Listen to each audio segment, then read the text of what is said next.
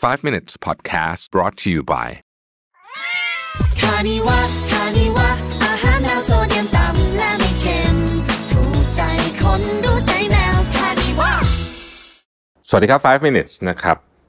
วันนี้ผมเอาบทความจากเอ่อคุณ Karen Townsend นะฮะ Eight Communication Hacks I used to be more assertive as young employee เนี่ยฮะคือ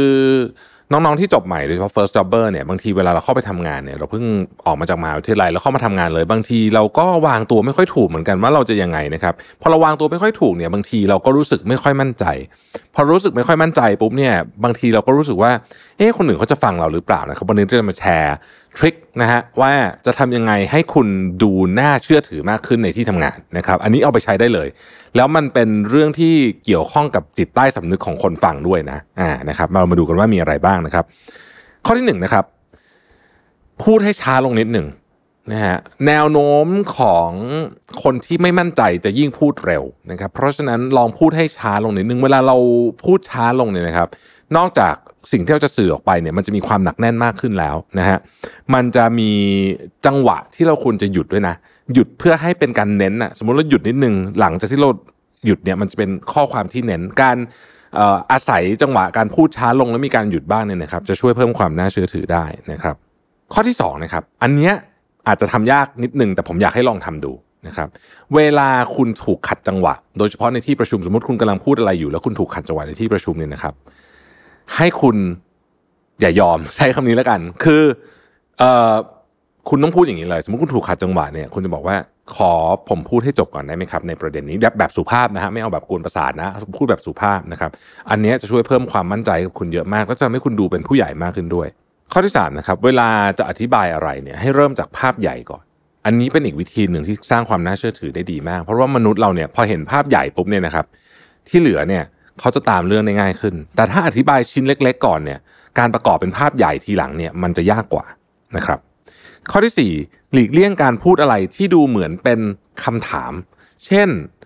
ผมคิดว่ามันน่าจะเป็นแบบนี้มั้งครับ อย่างเงี้ยนะฮะ อันนี้คือเป็นเป็นหลีกเป็นเป็นคำถามหรือว่าความไม่แน่ใจนะฮะ มันก็จะทำให้เราดูเหมือนกับ ไม่ค่อยมั่นใจเท่าไหร่นะครับ ข้อที่ 5 ครับ เวลาพูดเนี่ยนะฮะ อันนี้เป็นเทคนิคที่ดีมาก ๆ เลยนะฮะ พูดเป็น สตรัคเจอร์เป็นโครงสร้างง่ายที่สุดของสตรัคเจอร์คือพูดเป็นข้อๆนะครับผม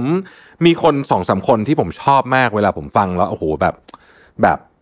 รู้สึกว่าคนนี้เป็นคนอธิบายเรื่องได้เก่งมาก คนที่หนึ่งคือดรสันติธานเสถียรไทยนะดรต้นสนนะฮะอีกคนหนึ่งคือคุณไอติมนะสองคนนี้เนี่ยสังเกตเหมือนกันเลยว่าเวลาเขาพูดเนี่ยเขาจะแบ่งเรื่องเป็นข้อๆและแต่ละข้อเนี่ยมันขาดออกจากกัน มันอาจจะต่อเนื่องกันนะครับ แต่มันขาดออกจากกันคือไม่ได้ซ้ำกันมากันไป เพราะฉะนั้นนนี้เนี่ยทำให้คนฟังเนี่ยรู้สึกว่า คนนี้พูดรู้เรื่องนะครับ ข้อที่ 6 ครับ ตอบอีเมลอย่างสั้นและกระชับที่สุดแต่สุภาพอย่าเวิ่นเว้อในอีเมลนะครับอีเมลเป็นของที่คนใช้เวลาอ่านเนี่ยมีเวลาอ่านน้อยมาก เพราะฉะนั้นเอาแบบสั้นๆ กระชับกระชับพอ